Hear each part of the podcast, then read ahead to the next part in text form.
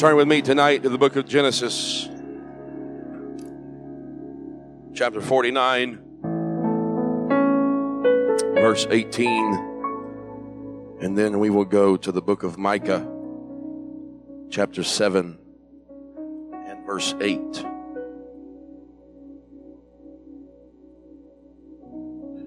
Genesis 49 and verse 18 says, I have waited for thy salvation, O Lord. I have waited for thy salvation, O Lord. Micah 7 and verse 8 says, Rejoice not against me, O mine enemy. When I fall, I shall arise. When I sit in darkness, the Lord shall be a light unto me. If you've been looking for a new scripture to memorize, Micah 7 and verse 8 is a good one. Rejoice not against me, O mine enemies. For when I fall, I shall arise. When I sit in darkness, the Lord shall be a light unto me. Going to preach tonight for a few moments with the help of the Lord. The faith to move forward. The faith to move forward. Let's put our Bibles down. Let's go before the Lord in prayer tonight. God, I love you. I thank you for your word. I thank you for your faithfulness. God, you are mighty. You are able. Lord, you are more than able. You are well able. And through you, we are well able. You have conquered, and therefore we are more than conquerors. You have overcome, therefore we are overcomers. And Lord, I plead your blood over your people here tonight. God, I pray that your will would be accomplished in each and every heart, in each and every mind, in each and every life. In the name of Jesus, we pray. In the name of Jesus, we pray. Why don't you clap your hands? Thank you, Jesus. Thank you, Jesus. You can be seated. As you begin to read the book of Micah and you begin to look at the context of this writing, you'll find that the past kings of the southern kingdom of Judah have gone what we call the way of all humanity. They've died. Now they have a king by the name of Jotham. And the peaceful prosperity that they had known while they had other kings ruling over them has now been disappearing. In fact, you begin to read the book of Micah and the, the peace and the tranquility, the prosperity that the southern kingdom had been experiencing is completely gone. This new ruler of Jotham, this new king, is failing miserably. He is refusing to get rid of the idolatry out of the land. And because of the idolatry, the society begins to become corrupted. Idolatry had been practiced by a few, but as it's allowed to remain, it's no longer just affecting those same few. It's no longer uh, staying within its cute little boundaries, but it is leaking out and poisoning the entirety of this southern kingdom to the point that Baal worship is now being intermingled with the worship of Jehovah. And by intermingled, I mean it's being done at the same time in the same temple upon the same altars by the same priests. They're trying to intermingle idolatry with the worship of the one true God. And let me preach to you tonight that has never worked. It never will work in the future. It doesn't work right now. You cannot serve two masters. For you will love the one and hate the other, or hate the one and love the other. And so before long, the prophet of Micah, he is looking out at his society. He's looking out at his peers. He's looking out at the contemporaries of his age, and he is watching the Baal worship, the idolatry, false gods, and so on and so forth overcome the worship of Jehovah. Baal was having revival. Prophet Micah is obviously disheartened. He's not worshiping Baal. He doesn't want to backslide.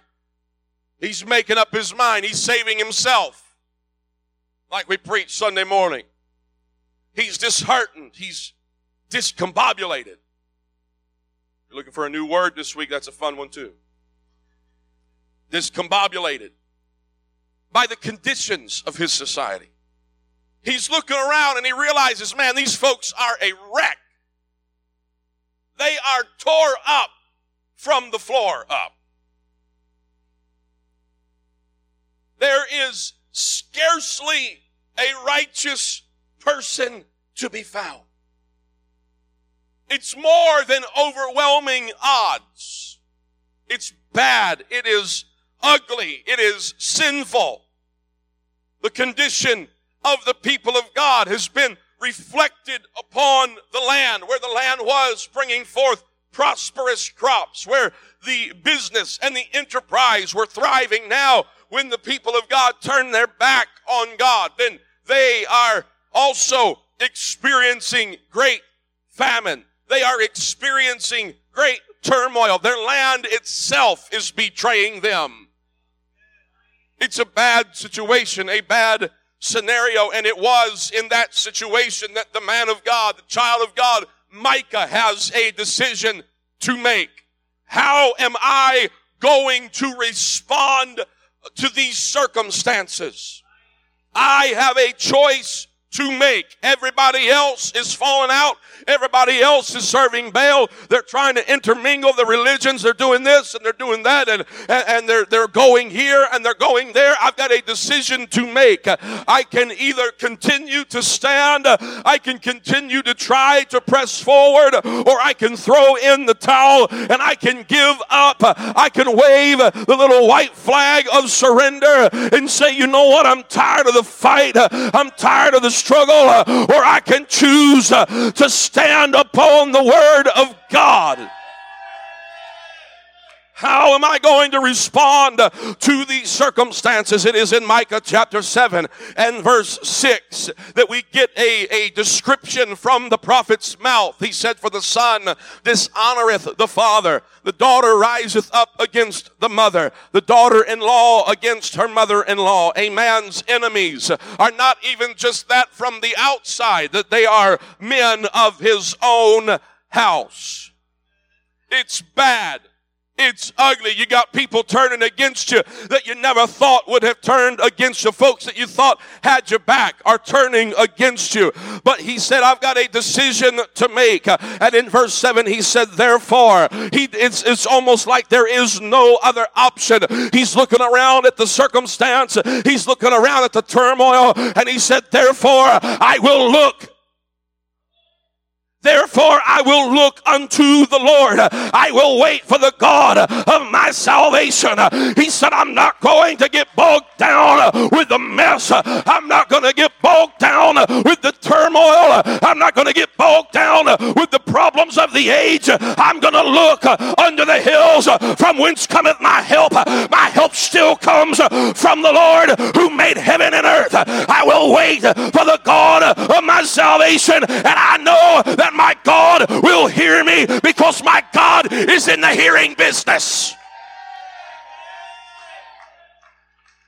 And so he goes on in verse 8. Uh, as, as, you got to remember verse 6. Uh, he said, People in their own houses are enemies. And he looks around and he said, I'm not looking at all of this. I'm going to look to the Lord. And in verse 8, uh, probably one of the most well known passages in the entirety of the book of Micah, he said, Rejoice not against me.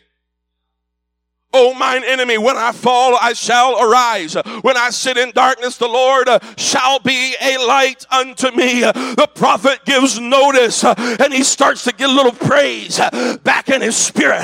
He starts getting that little salvific, salvific shuffle going on in his sandaled feet. He starts feeling a little boogie in the spirit.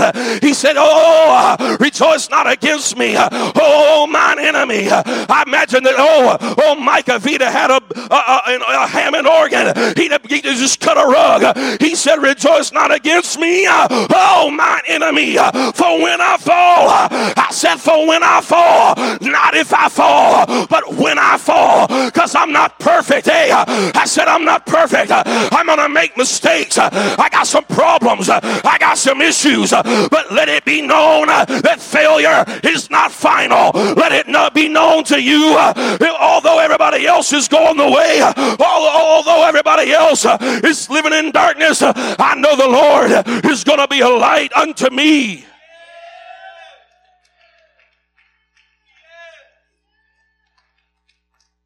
said, I'm finding the faith to move forward.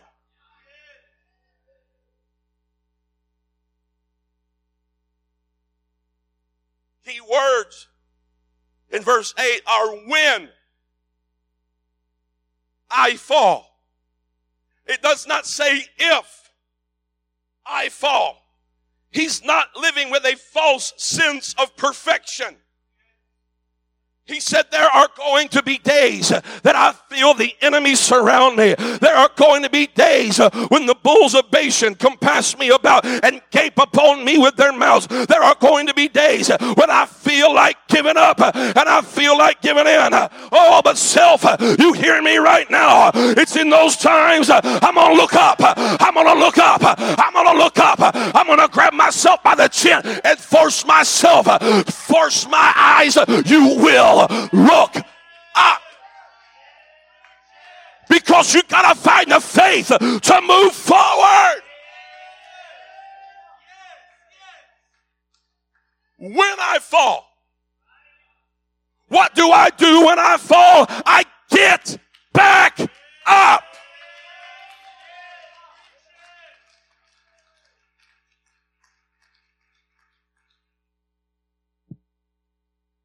When I sit in darkness. Not if,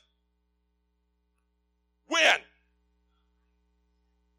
I sit in darkness. The Lord shall be a light unto me. Verse 9 says, I will bear the indignation of the Lord. That means I'm going to feel it. That doesn't mean I'm just going to sit here in my sin, sucking on Jolly Ranchers, feeling good about my state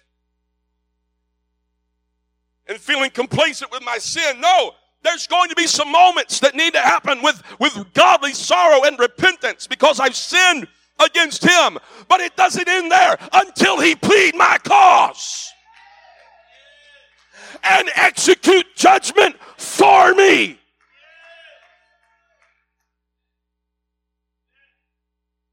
Not upon me,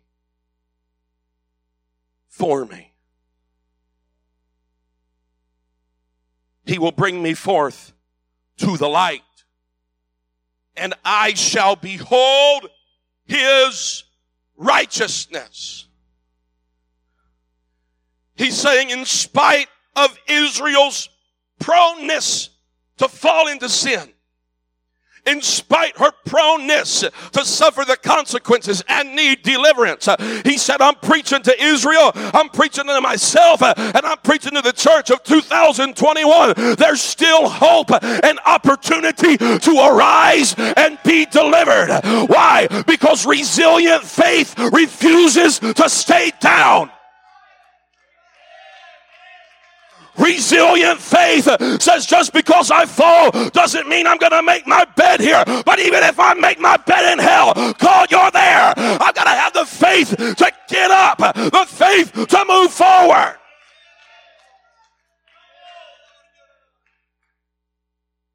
When I sit in dark, we'll come back to that. Resilient faith refuses to stay down.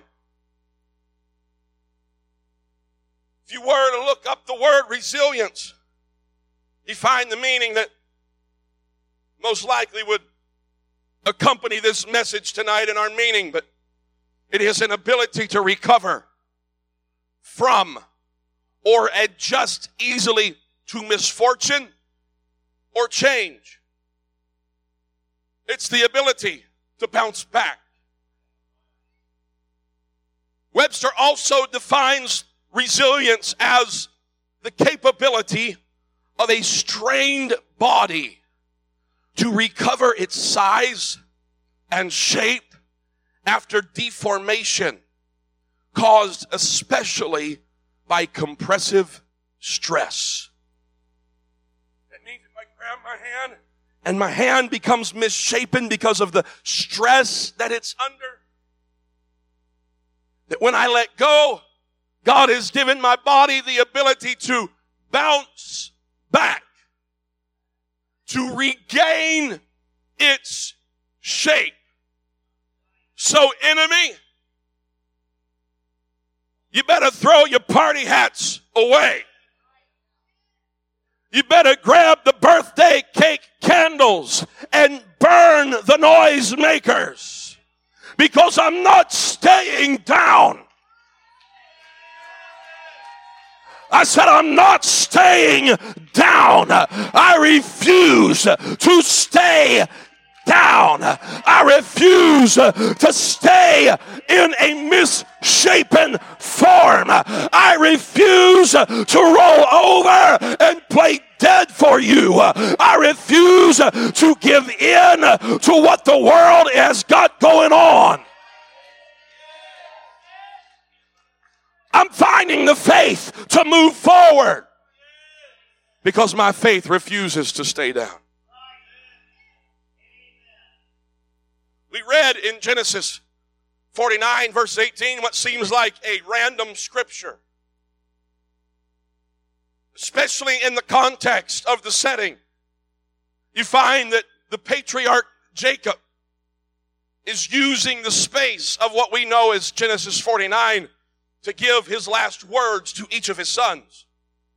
And you go down and you read through there and he, he talks to each of his sons as men. He talks about their future. He talks about their issues. He talks about their problems. It's there that he rebukes some. There that he encourages others. It's there that he looks at Judah and he says, Judah is a lion's whelp. It's there that he's speaking prophetically of Judah, you've got an existence right now, but you haven't really grown into your identity yet. Because later on in scripture, you would find a lion from the tribe of Judah coming forth as Jesus Christ, the only begotten of the Father, full of grace and truth. And what was Judah's just little lion's whelp is now grown into its full identity. It's there in Genesis 49 that Jacob commissions his sons. And it is seemingly random when he stops in verse 18 and says, I have waited for thy salvation, O Lord.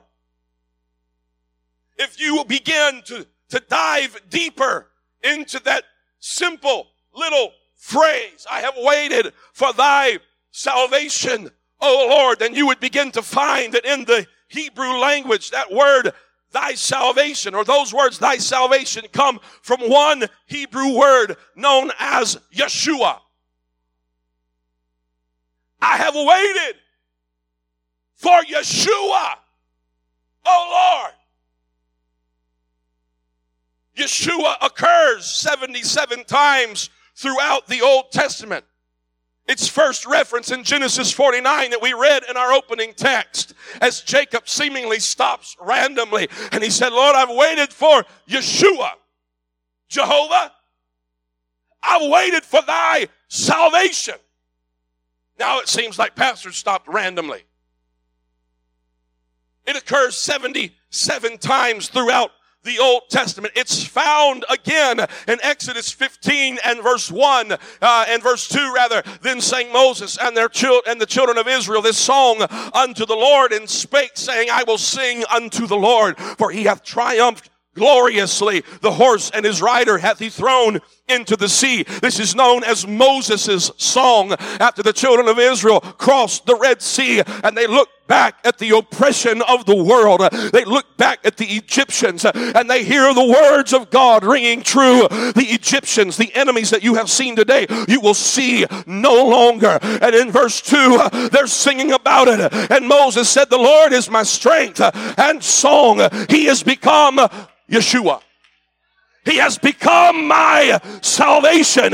He is my God. I will prepare him an habitation, my Father's God, and I will exalt him. What you see is that you begin looking back from the beginning of time and from the beginning of God working in man's life. And God is saying, in every circumstance, I have inserted myself with the ability to bring grace and mercy, to bring redemption I am pointing forward. I am pointing toward a Savior. I'm pointing toward in the midst of distress. I am pointing toward salvation in the midst of turmoil. I'm letting you know there's hope in the midst of problems. I'm letting you know there's a deliverer in the midst of Satan's attack. I'm letting you know I'm a waymaker. You're an overcomer. He said from the beginning of time, I'm pointing the way. I'm trying to give you the faith to move forward. Lord is my strength and song. He's become my salvation. He is my God, and I will prepare him an habitation. My Father's God, and I will exalt him. You find it again in Isaiah 12 and verses 1 through 6. And it's in there a lot more than just this. This is known as Isaiah's song. And in that day, thou shalt say, O Lord, I will praise thee. Though thou wast angry with me, mine anger is turned away, and thou comfortest me. Behold, God is my salvation.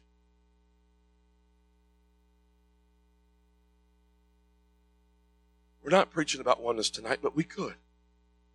Well, really, we are. That's not the topic tonight, but it is the topic like, say you're preaching a oneness message without really saying you're preaching a oneness message. God is my salvation. God is Yeshua. I will trust and not be afraid, for the Lord Jehovah is my strength and my song. He also is become my salvation. Therefore, with joy shall you draw water out of the wells of salvation. And in that day shall they say, Praise the Lord, call upon his name, declare his doings among the people, make mention that his name is exalted, sing unto the Lord, for he hath done excellent things. This is known in all the earth. Cry out and shout, thou inhabitant of Zion, for great is the Holy One of Israel in the midst of thee. He's saying, I want you to understand that I am in the business of saving people.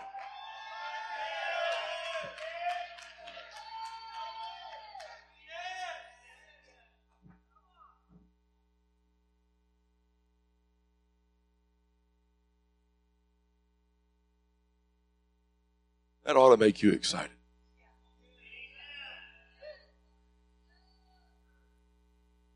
Great. Cool.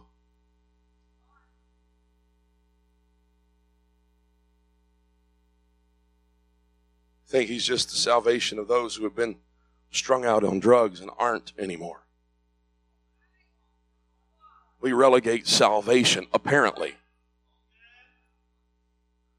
to folks who had been passed out drunk and God delivered from pickled livers.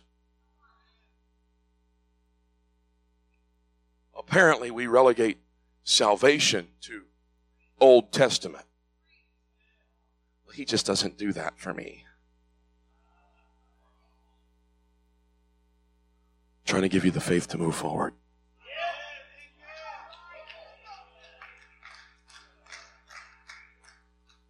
It's mentioned again in Psalm 118. Verse 1 says, Oh, give thanks unto the Lord, for he is good, for his mercy endureth forever. Let Israel now say that his mercy endureth forever. Collectively as a body. Let the house of Aaron now say that his mercy endureth forever. Let them now that fear the Lord say that his mercy endureth forever. I called upon the Lord in distress and the Lord answered me and set me in a large place. Verse 14, the Lord is my strength and song and is become my salvation. He is still saving. He is still in the business of salvation. The Old Testament is full of occasions uh, where God is inserting hints. He's giving clues. He's pointing forward uh, to the revelation of who He is. He's pointing toward the revealing of God in Christ, reconciling the world unto Himself.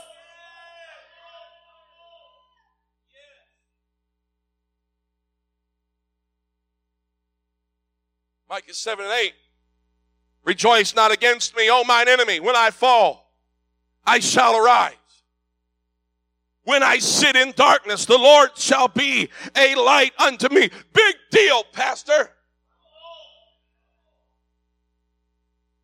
I feel like I'm being smothered by darkness. That's what the prophet was saying, I'm surrounded by it. It's gross darkness. It's like living in a black hole. Anything spiritual that pops up is sucked out into oblivion. It's completely destroyed. I come to church uh, and I try to feel the presence of God. I get in my prayer closet and I try to feel the presence of God, but there's folks even in my house. Isaiah, or I'm sorry, Micah is saying there's folks around me. There's folks that are close to me that don't believe it, that don't want it. God, it's like I'm living in darkness. It's like I'm going to experience moments of smothering darkness. Uh, but he said, Don't rejoice, uh, my enemy, because when I sit in darkness, the Lord shall be a light unto me. Uh, now you take that and you take what we just read about the Lord becoming my salvation. When I sit in darkness, uh, the Lord shall be a light unto me. John chapter 1 and verse 1 In the beginning was the Word, and the Word was with God, and the Word was God. The same was in the beginning with God. All things were made by Him, and without Him was not anything made that was made. That still ought to get you excited, even if you've been in church for a minute. Oneness preaching ought to still rattle your chain if you've been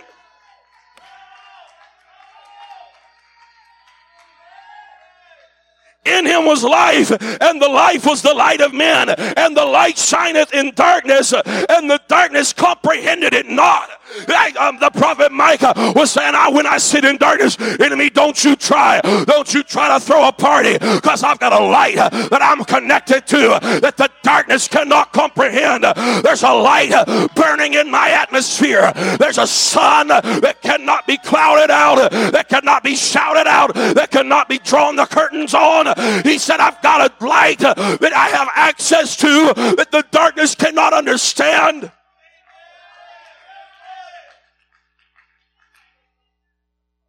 just don't understand why your world's falling apart and you can still have a smile on your face because I've got a light that darkness cannot comprehend.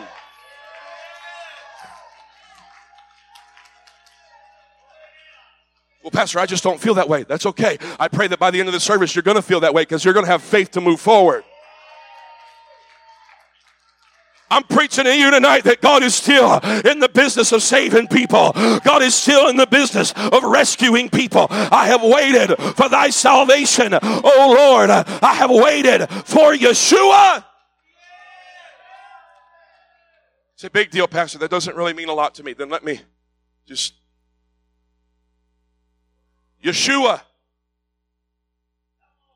If you begin to study you find that Yeshua is the same name as Joshua or a variant thereof. And you begin to, to look at the area between the testaments. And the Old Testament is written in Hebrew and Aramaic. And then the New Testament is written mostly in Greek. How does it, how does it correlate, Pastor? How does it cross over those 400 years of silence? Well, you begin to look at the name Yeshua and the sh. The sh cannot be translated into the Greek because the Greek does not have a sh sound. There is no letter or combination of letters that make the sh sound. There is, however, a letter called the sigma that makes the s sound, which was as close as the Greek writers or the Greek translators could get. And so they took the name, and there's a lot more to it. You're just going to have to study it out on your own. We could spend a whole week talking about this, but they began to take out the Hebrew blends and put in Greek blends, and then it was translated over and over and over again until the name Yeshua now looks like J E S U S. Jehovah has become my salvation.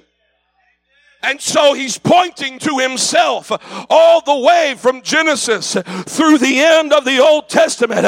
And he's saying, I want you to know that it, when, when Pharaoh is breathing down the back of your neck, I want you to know, even when you're living in the land of Egypt for 430 years under slavery, that you've got a father who's looking for salvation.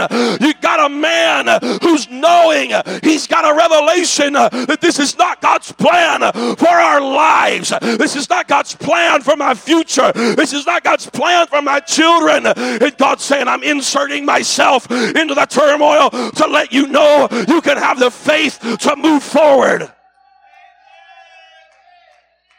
You can have the faith to move forward. Matthew chapter 1 and verse 20. But while he thought on these things, Joseph is thinking, how in the world can Mary be pregnant? Behold, the angel of the Lord appeared unto him in a dream, saying, Joseph, thou son of David, fear not to take unto thee Mary thy wife, for that which is conceived in her is of the Holy Ghost. Who's the daddy? Again, that's another message. And she shall bring forth a son, and thou shalt call his name Jesus, for he shall save his people. His people from their sins. Oh Lord, we've been looking for you. I've been waiting on that salvation, oh Lord. And the angel said, He's here. I said, the angel said, He's here. He's coming. Su nombre es Jesus. He's coming. His name is Jesus. He's going to save His people. Salvation is come. You can read the other account. He shall call his name Emmanuel, which being interpreted is God with us. God with us. Lord, we've been waiting on your salvation. We've been waiting on Yeshua. He's saying, Yeshua is here, honey. I'm giving you the faith to move forward. I've been trying to get you to look forward. I've been trying to get you to lift up your head in spite of falling, in spite of being in darkness. I'm trying to get you to look forward to a day when the Savior steps onto the scene in flesh and blood to save his people to sozo, to save. It means to deliver out of danger and into safety.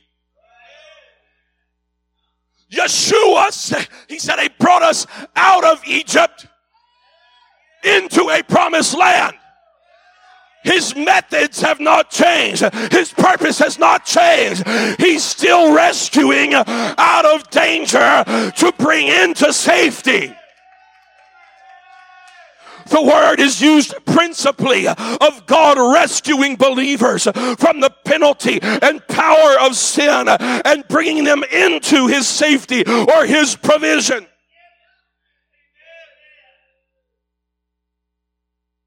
It's found again in Matthew 8, verse 25. His disciples came and awoke him, saying, Lord, save us! We perish. Rescue us. Bring us into safety. He saith unto them, Why are you fearful, O ye of little faith? Then he arose and rebuked the winds and the sea. There was a great calm. He rescued them from the situation brought them into peace. Sozo. There is another word. Actually, it's the same word in a different form. Soto, S O T O, is the root of the word soteria. That's where we get the word soteriology, which is the study of salvation through Christ. Soteria is defined as deliverance, as salvation. It is God's rescue which delivers the believer out of destruction and into his safety. It's used to talk about welfare, as in well-being, not a government program. Prosperity. We all know that cannot be a government program then. Deliverance, preservation, salvation, and safety. The word soto or sotiri or soteria and the word sozo are two of the most important words in all of God's word. They give the undertone to our main text in Micah. Do not rejoice against me, my enemy, because even though I might be down, I'm not staying down. The God I serve is a God who saves. The God I serve is going to get me out. I may be down, but I'm not out. I've got a Savior and I know it. I shall arise. I know I'll be rescued. When I sit in darkness, I've got a light that the darkness cannot comprehend. I'm preaching to you tonight. You need to get a hold of the fact that He's a Savior. He said, The Lord will be a light unto me. It's the undertone of God's conversation with Moses. I've heard the cry of my people in Egypt. You need to go. It's the backer of Daniel's faith to keep praying. Even if you throw me to the lions, I'm going to keep praying because I know God's able. It's the confidence of the three Hebrew young men that says, God can deliver me, but even if He doesn't, it's the calling of Joshua. Get my people out of the wilderness and into the promised land.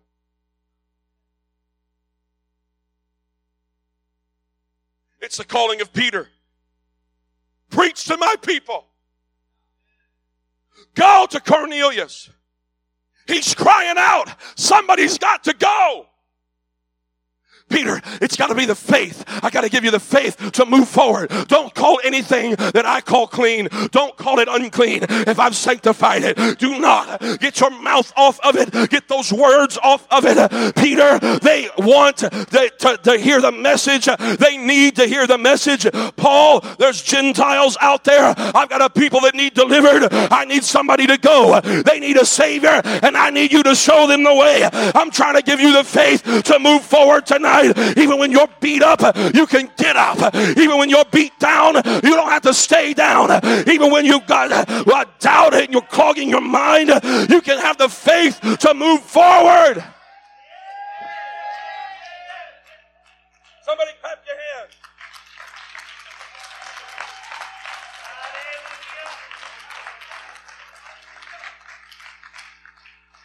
Two of the most important words in your Bible indicate that God is a rescuer of men and women.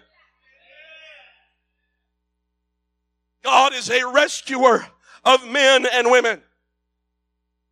When the world gets them twisted up and messed up, God wants to rescue them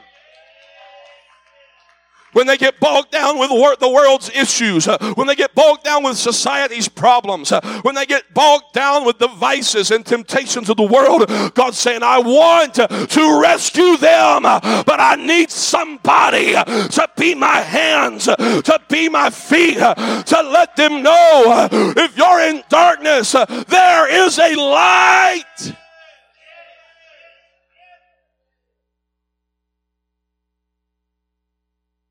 Isaiah 8. Verse 11 For the Lord spake thus to me with a strong hand and instructed me that I should not walk in the way of this people, saying, Say ye not a confederacy to all them to whom this people shall say a confederacy. Don't say what they're saying. They're saying, man, we really gotta, we gotta come together. We gotta, we gotta rebel. He's saying, don't, you're not, you're not needing a confederacy. Don't get locked up into their plans. But it goes further than that. He said, neither fear ye their fear.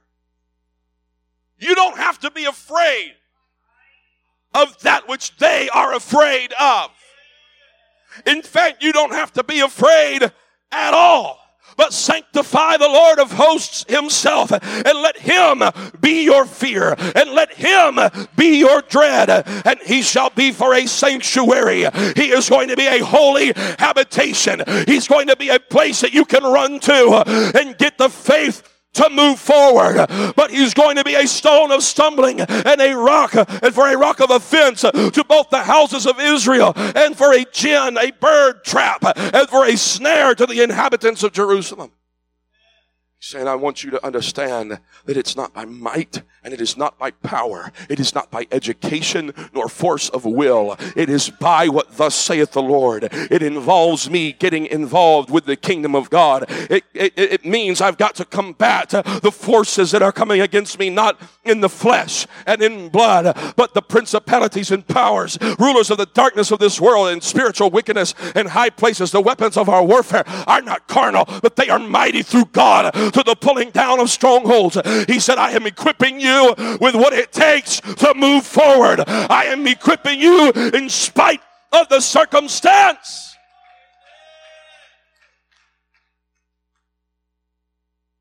You hath he quickened. Ephesians 2. Verse 1. You hath he quickened. He has made you to come alive.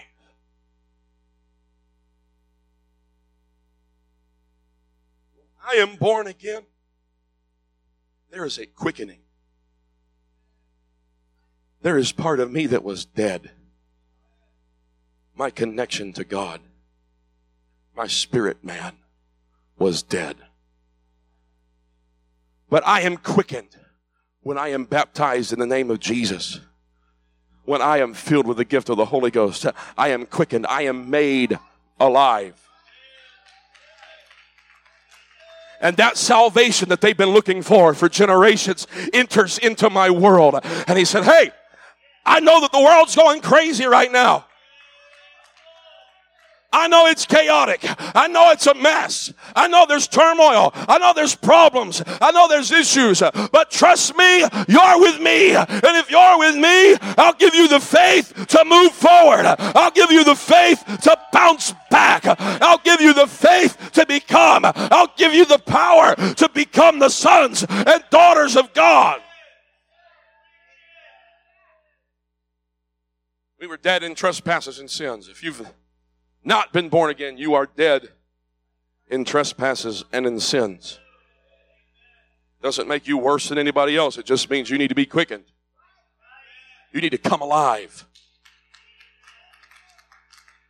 Wherein in time past you walked according to the course of this world, according to the prince of the power of the air, the spirit that now worketh in the children of disobedience, among whom also we all had our conversation in time past in the lusts of our flesh, fulfilling the desires of the flesh and of the mind, and were by nature the children of wrath, even as others.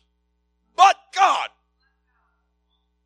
who is rich in mercy, For his great love wherewith he loved us even when we were dead in sins, uh, hath quickened us together with Christ. Uh, by grace ye are saved, and hath raised us up together, and made us to sit together in heavenly places in Christ Jesus, that in the ages to come he might show the exceeding riches of His grace and His kindness toward us through Christ Jesus. He's saying, I want you to understand that you're part of my church, and my church models my grace for ages to come. Every time the world looks at me, they're going to see the grace of God. Every time hell tries to remind me of who I was and what I used to be, I don't have to take it.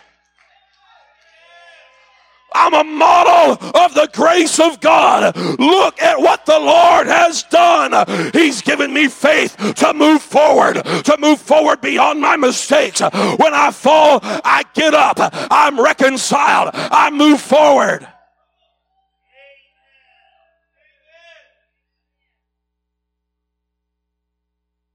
We got a world that's looking for salvation. It's got all kinds of problems all kinds of mess. They need to come in contact with men and women of God who are operating in the soteric, who are operating in tune with the Spirit of God.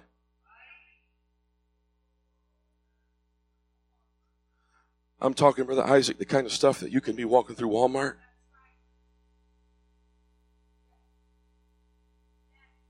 Hey, God loves you. And you never met that person in your life. But God, who is rich in mercy, says, Hey, I got some interest of the inheritance. I'm looking to spend. I've got some mercy. In fact, the Bible says he's got bowels of mercy. He's got containers of mercy just sitting around. Looking for somebody who needs mercy, and he's looking tonight for men and women of God to say, I'll operate in that. I'll operate in that. I'll operate at that level.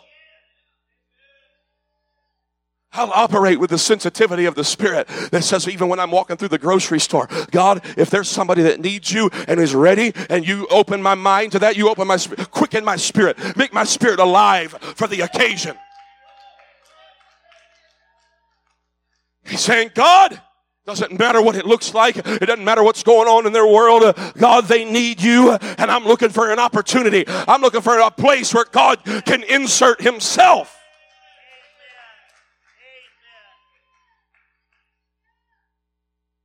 Church is not a bridge to nowhere. We're the bridge to Christ. God has designed the church to operate in soteriology, to operate in veins, to operate in the power of the salvation plan. Let me tell you about Jesus. I know that you don't understand how it's going to work out, but if I can just get you closer to Jesus, if I can bridge that gap, if I, I don't need a college degree. I just need to, to bridge that gap. I need to get you closer. I need to get you closer. I need to get you in the presence. I need to get you at his feet. Because anything can happen at his feet. Everything you've been dealing with can fall away. God is in need of men and women of God to show the world the soteria, to show the world the salvation power. He's in need of men and women of God to show the world that they too can receive grace and mercy and salvation, that they can be rescued out of sin and into his safety.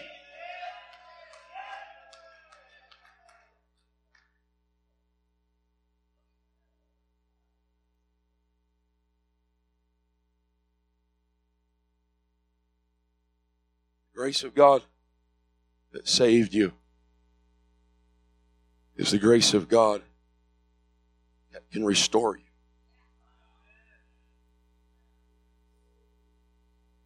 The grace of God that saved you is the grace of God that can keep you. My back's against the wall. Start looking for salvation. I need a rescue. I need a way out. I need a way to move forward. I need a way to get past this. That's the kind of God you serve.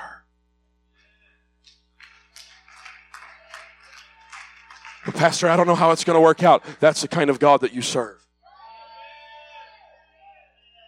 You don't understand, Pastor, the, the, the bondage and the chains that this person is. That's the kind of God that we serve. We serve the kind of saving God that can step into the land of Gadara and there's a man running naked and cutting himself with pottery and out of his lunatic mind. He's, he, they cannot bind him. They cannot keep chains on him. He is for all matter of purpose. Uh, he is absolutely unsavable. He's absolutely uncontrollable. He's beyond saving. Everybody's tried. He's hopeless. A lost cause. Let's just keep letting him live among the dead because the living cannot deal with him. But God said, I'm the kind of God that can step in to that situation and make a disciple out of him.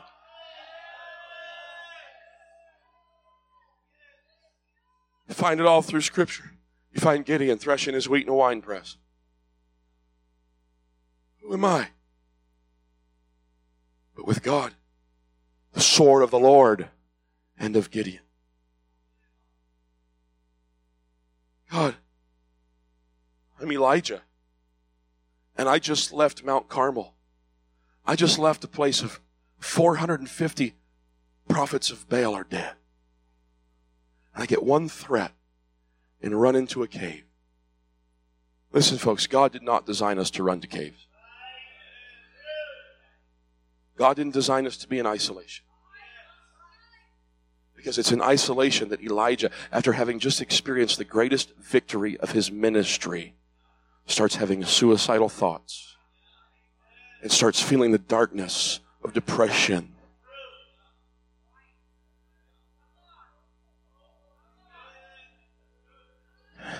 And all of a sudden the mountain starts shaking, but God's not in the mountain. There's a whirlwind, but God's not in the whirlwind. There's fire and rocks being ripped, but God's not in the fire. And all of a sudden there's a still small voice and God begins to say, he's not, he's not yelling at Elijah. He's rebuking him, but he, Elijah, what are you doing here? Why are you in the cave? I didn't design you. You gotta get the faith to move forward.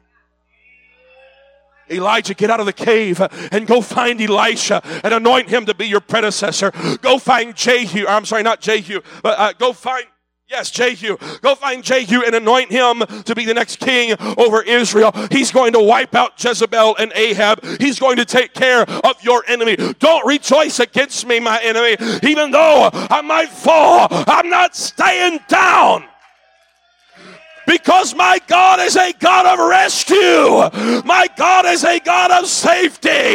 He wants to rescue you. He wants to save you. He wants to heal you. He wants to deliver you. He wants to set you free.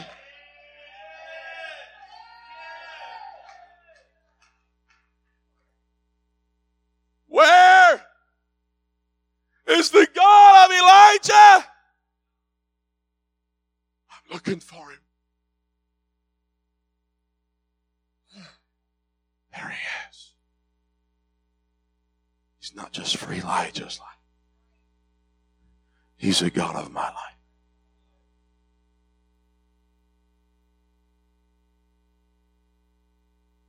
Wicked, my enemies, and my foes came upon me to eat of my flesh stumble and fell. They were laughing because I'd been down. But with God, He made them stumble and fall. It's time for some of us to stand to our feet tonight and get a holy boldness. Says, I'm coming out of this corner swinging.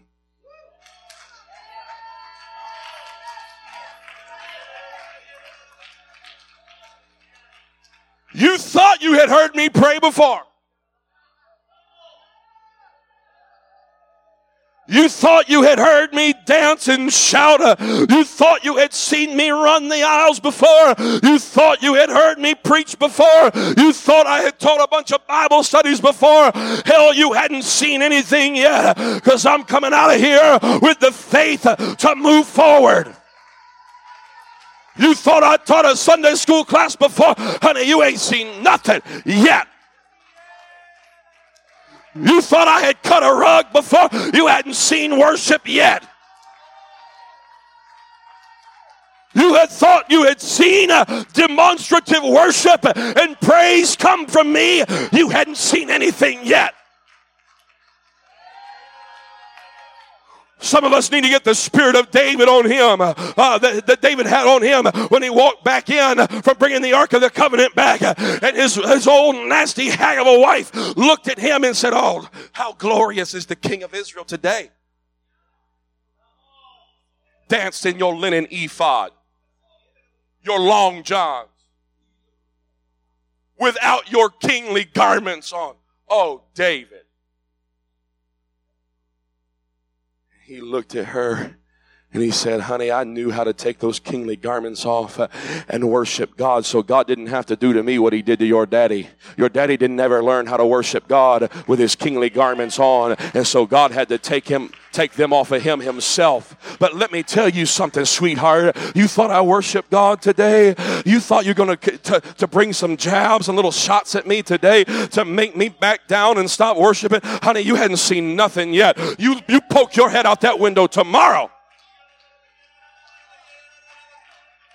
You thought you'd seen me jump. You thought you had seen me dance. You thought you had seen me shout. Baby, you ain't seen nothing yet. You thought you looked at the checkbook to see how much I had given before. Honey, you hadn't seen nothing yet.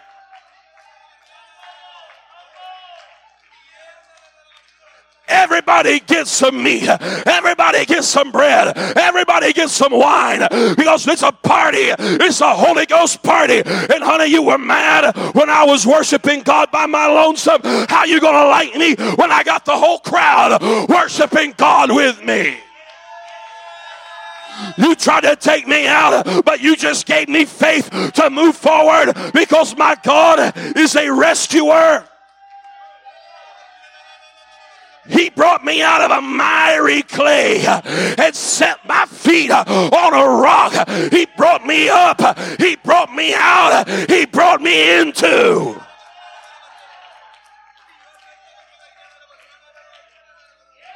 I got the faith to move forward. Somebody needs to break through in worship tonight. Somebody needs to break through in rejoicing tonight. Somebody needs to break through in praise tonight. Somebody needs to shout for the victory tonight.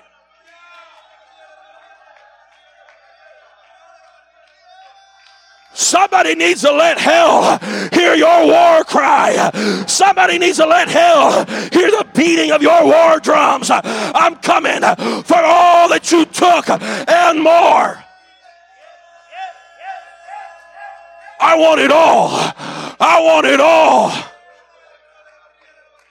I'm coming out better than I was before.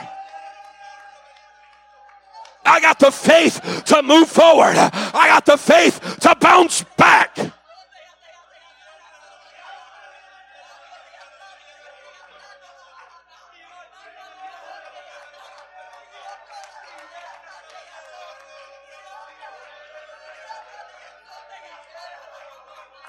Come on, when you fall, it's time to get up. It's time to get reconciled. It's time to move forward.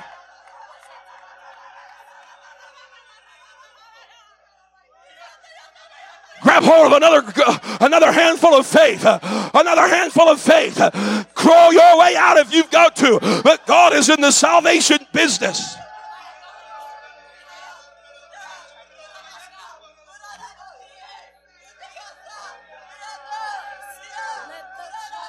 God's looking to give some people the faith to move forward, the faith to grow, the faith to overcome.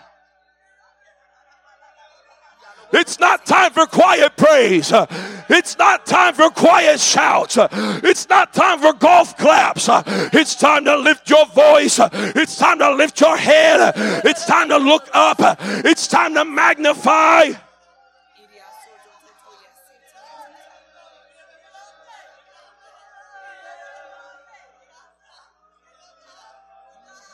Yeah, come on.